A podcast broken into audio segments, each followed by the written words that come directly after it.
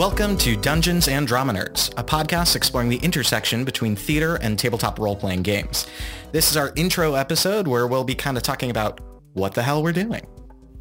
Hi, uh, I'm Percy. My pronouns are he, him, his. I am a literary manager and dramaturg based in Washington, D.C. And that's that's me. Hi, I'm Nick Orvis. My pronouns are he, him, his. I am a dramaturg and former literary manager, currently based in New Haven, Connecticut. Hello, I'm Todd Bryan Backus. My pronouns are he, him, his, and I'm a dramaturg and new works director and the literary manager at Portland Stage in Maine. So we thought we'd take this episode to talk a little bit about what we're doing here. As you've probably heard, all three of us are dramaturgs for those of you who don't know what a dramaturg is, uh, some of us like to say that we're the people who sit in the back of the theater going, but why all the time? Uh, but more seriously, dramaturgs are people who think about theater and stories and the structure of stories and why and how we tell them. I would like to point out that the people, three of us, three dramaturgs who historically are the people in rehearsal who don't want to really talk or act or be paid attention to have have opted to start a podcast uh, that is nothing but talking. Um, it's it's extremely brave of us, if I say I, so myself. Here we are. We're well, doing it. And I would also say to add on to your definition a bit, Nick. Um, I also think it's important to talk about like how stories work. Um, not only just like how and why we tell them, but like the way in which they work on us um, and the ways to make stories the most effective uh, is kind of how I see doing new works development myself. Yeah, mm-hmm. kind of expanding it to like a to like a macro level, right? Theater is is an exercise in collaborative storytelling. It is a group of people, the playwright, the director, the actors, uh, everyone else, all with one goal, which is to work together to tell a story. And that is also exactly what tabletop role playing games are. And I think dramaturgy is instrumental in theater in facilitating all of those different people working together to do this one thing, right? I sort of view dramaturgy as like the person who is helping everybody do what they need to do to achieve this one unified thing. Mm-hmm. So we also connect stories to other stories. So, for example, thinking about how The Crucible by Arthur Miller uh, is not only about the Salem witch trials, but is also about McCarthyism and the things that were going on in the world uh, when it was written, helps us understand the play and understand how it's relevant to us today as well. The infamous why this play now, which is the, a question that dramaturgs ask a lot. The eternal question. Why are we doing what we're doing? A question I ask myself every minute of every day. So this podcast began uh, last summer when we there was a Twitter thread that got the three of us talking about tabletop role playing games and theater and how tabletop role playing games are just like theater. Uh, and one of us made a joke about how we should there should be a podcast about the connections between tabletop role playing games and theater. And then we discovered that there were three of us who thought this, and we thought, well, that's enough people to start a podcast. Uh, so, lo these many months later, here we are. In addition to being dramaturgs, all of us have a lot of experience with tabletop role playing games. Uh, we're really interested not only in the well known uh, tabletop RPGs, but also in kind of branching out to look at others because, in the same way that different plays operate by different rules and take place in different worlds, every tabletop role playing game has its own rules that dictate not only how you play the game, but what sorts of stories are possible and what sort of worlds you can create within that game. So that's something that we're all very interested in. And then there's a lot of other similarities to theater in tabletop role playing games. You know, a lot of people like to kind of act out their characters. Uh, certainly, story structure is the sort of thing that playwrights and writers of tabletop role playing games adventure spend a lot of time thinking about. I think that plays and tabletop RPGs have a similar relationship to genre in terms of just our cultural understanding, our own inherent understanding of what it means to be in a fantasy world and what that world contains. And um, I think both are primed in the same way to play on our expectations as an audience, as as consumers of these stories, to teach us how to consume the content and teach us how to receive uh, a certain story based on our understanding of of sort of what genre it's in. So that is sort of another thing that I like about both mediums is sort of being able to play with pop culture and cultural knowledge in our playing of the game or our creation of the play. Mm-hmm. I also think something that's really interesting about like the theatricality of tabletop role-playing games is as players, we are both like player like player performer and audience at the same time, which is a very weird thing uh, coming from a more formal theater background where like clearly the people who are doing the show are over here and the people who are viewing the show are over there.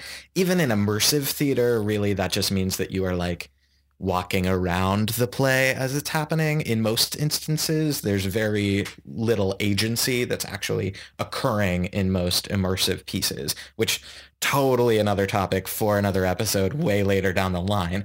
Um, but I'm really interested in how each player and even the game master um, sort of performs as both player and audience simultaneously. Mm-hmm. But what I think is interesting about that too, though, is in recent years, especially with sort of like the elephant in the room when you talk about tabletop role playing games, especially fifth edition Dungeons and Dragons, which we will coincidentally talk about more later in this episode as well.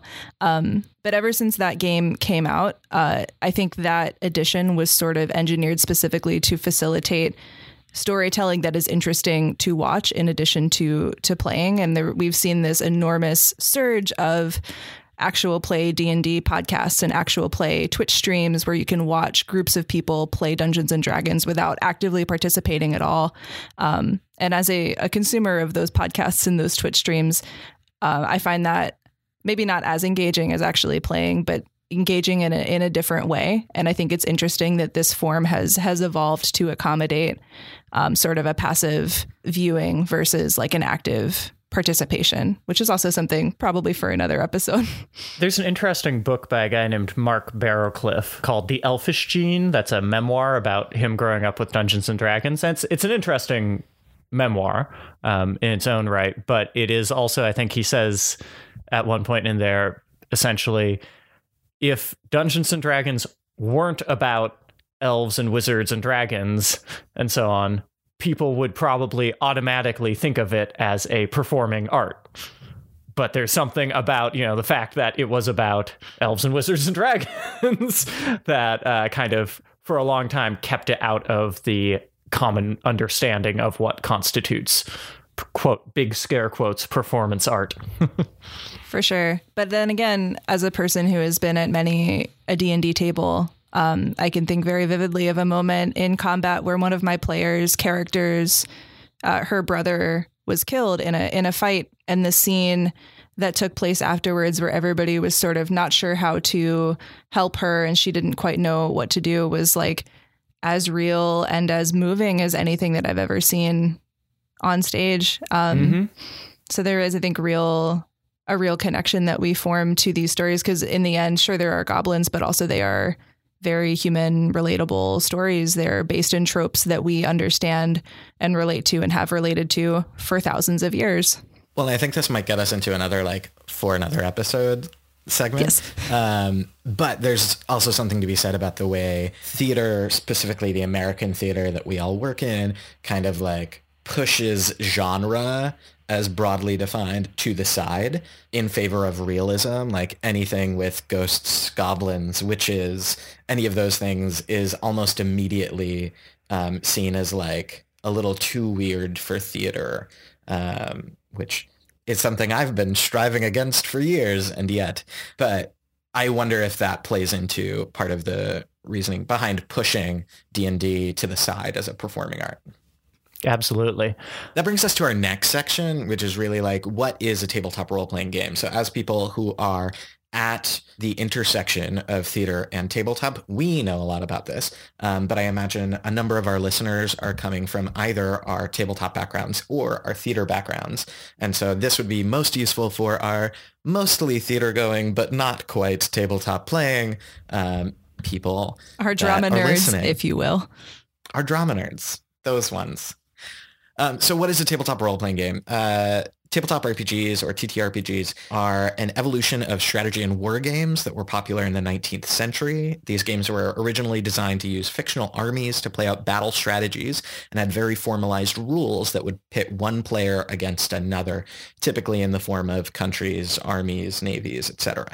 Um, these uh, games underwent a major rebirth when Gary Gygax shifted the focus from armies to individual units with Chainmail, which he co-authored with Jeff Perren in 1971. Chainmail and other games like it were more interested in hero figures who could turn the tides of battle. And three short years later, Gary Gygax teamed up with Dave Arneson to pen Dungeons and Dragons in 1974. The game gained popularity because you could recreate these epic battles from Lord of the Rings and other fantasy settings. Um, and eventually people began to pen their own epic quests where they could be the hero. Unlike previous war games, Dungeons and Dragons involved a good deal of chance, and so a referee of sorts was created to rule on conflicts. The Dungeon Master or Game Master serves as ally, foe, and rule enforcer to the players, which is an interesting thing that was developed for these new tabletop role-playing games. Uh, since the publication in the 70s of Dungeons and Dragons, it inspired this whole genre of games ranging from cyberpunk future epics to single-page games about bears on a hunt for honey. But what sets tabletop role-playing games apart from, say, Risk or Clue or the other things that you're used to playing on top of your table um, is primarily you have players who are characters who can make choices that have real stakes and affect the game that they're playing in. Um, each system affords different rules that allow for different types of stories to be told. And what we're really digging into in this podcast is how those rules affect the different stories and encourage different stories um, to be told. Yeah, I think sort of the big thing that distinguishes tabletop role playing games from like board games or, or any other sort of activity like that that you could think of um, is that they're collaborative in nature. Like you are working together towards towards a common goal, and there isn't necessarily a win condition. One person doesn't win at the end. Um, you know, you all arrive at some kind of conclusion together, or uh, people stop wanting to commit to a weekly gathering, uh, and the group falls apart. But hopefully, the former. But yeah, I think that is sort of the big defining feature of these games is that it is a game in which no one person has all the pieces and nobody is trying to to win. Um, you're all just sort of existing together and, and doing a thing together with no predetermined outcome or or end condition.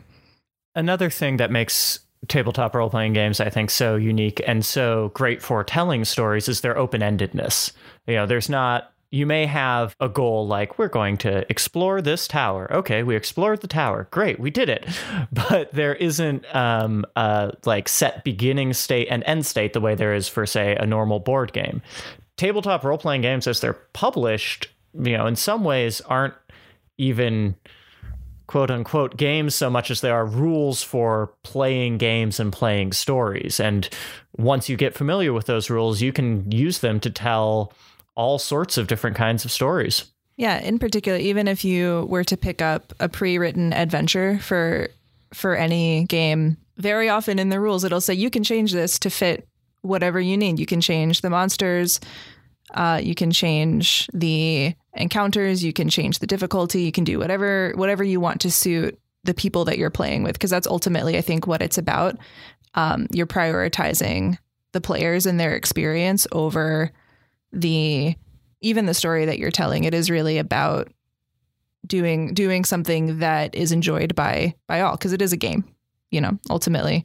You want you want to enjoy enjoy doing it much in the same way that we all go to the theater hoping to enjoy our experience and and see something that we that we like so each season we'll be exploring three different rule sets of different tabletop role-playing games and exploring what are the things that they favor, what are the stories that they foster, and how do their mechanics work. This season, we'll be diving into Dungeons and Dragons, Apocalypse World, and Paranoia and then we'll alternate every other episode between actual play of the arc that we're in and then commentary, a kind of peek behind the curtains, talking about the mechanics, the storytelling, interviewing the playwrights that we're working with. We have three wonderful playwrights working on each of these different scenarios um, for these games, which I'm really excited about. And so each episode will alternate between actual play and commentary we have recruited an incredible cast, not only of those three playwrights who are writing each game, but also our our wonderful friends who are actors and dramaturgs and directors and designers who are playing these games for you all. We will all join together and have many, many very nerdy conversations about the stories that we're telling and the way that we are telling them. If you haven't had a lot of experience with tabletop role playing games before, don't worry. We're bringing a lot of different people together who have different levels of experience to play these games. So we'll all be exploring these different systems together. In the uh, in the interest of setting everybody up for success as we move into our first episode of actual play, which is currently out, I thought it might be nice to sort of dive into what exactly is Dungeons and Dragons and how how do you play? What are the details that you need to follow along with an actual play podcast, such as this one. So, Dungeons and Dragons is a game in which the players and the dungeon master collaborate at the table to tell a story together, usually in a fantasy universe containing dungeons and or dragons. Uh, no spoilers. This adventure contains one of them. we are playing 5th edition Dungeons and Dragons, which was released in 2014 and prompted a very sudden resurgence in the game's popularity, both within groups of friends and on the internet in podcasts and Twitch streams. Equal parts referee, narrator, villain, and ally to the players, the Dungeon Master is responsible for playing the rest of the world and how it responds to the actions of the party. They design monsters and obstacles for the players to encounter, give the players information about the world, and roleplay as everyone that the party meets along their journey. Every player controls one individual character, part of a larger adventuring party comprised of everyone who is playing the game together. They each have a unique set of abilities and specialties that may prove useful in the adventures to come. They could be a powerful wizard, a mighty paladin, a crafty, cunning rogue, basically anything they want to be. In Dungeons and Dragons, we simulate the randomness of everyday life by rolling a 20 sided die to determine the outcome of any action we want to take. If you are particularly good or particularly bad at something like sneaking around or swinging a sword, you add a bonus to your roll that corresponds to how good or bad you are at that skill. This is sort of the core mechanic of Dungeons and Dragons. We will resolve almost any action by asking someone to roll a d20. When a player wants to do something, perhaps checking a chest for traps or performing a song for people in the local tavern, the dungeon master will ask them to roll a die to decide whether their action was a success or a failure based on how difficult it is to do. Picking a complicated lock in a high security prison will probably be pretty hard, while noticing a gold piece on the ground will probably be a bit easier. This system also applies to combat, with a couple more mechanics at play. When players get in a fight, time slows down to six second rounds in which everyone, including the enemy, gets a turn. We decide what order to go in by rolling for initiative and proceed from the highest score to the lowest score. If someone wants to attack you, they roll and compare it against your armor class, a score calculated by the armor you're wearing and how good you might be at dodging. If their roll beats your armor class, they roll damage that gets subtracted from your hit points. Rinse and repeat until someone is victorious. In the D20 system, there are opportunities for critical successes and critical failures. If you roll a 20 on the die, you automatically succeed at whatever you are trying to do. If you're rolling to make an attack against someone, you even get to do extra damage.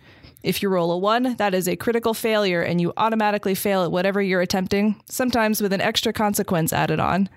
There are, of course, hundreds of pages of mechanics in Dungeons and Dragons, but for the purposes of keeping up as we dive into our first adventure, you now have everything you need. The first episode of our first campaign is out right now, so you can go and listen to it this very instant, and we'll be releasing new episodes alternating commentary and actual play weekly. Come check us out on your podcast platform of choice, uh, and we hope to see you again soon. Be sure to like, favorite, comment, and subscribe. Follow us on DN Drama Nerds on Twitter, Instagram, and Facebook, and probably on and iTunes. I don't know stuff. We're gonna figure it out. We're making a podcast. Great. Cut, print. Amazing. Cut there. Yeah. Cut, print. No, ne- no edits needed.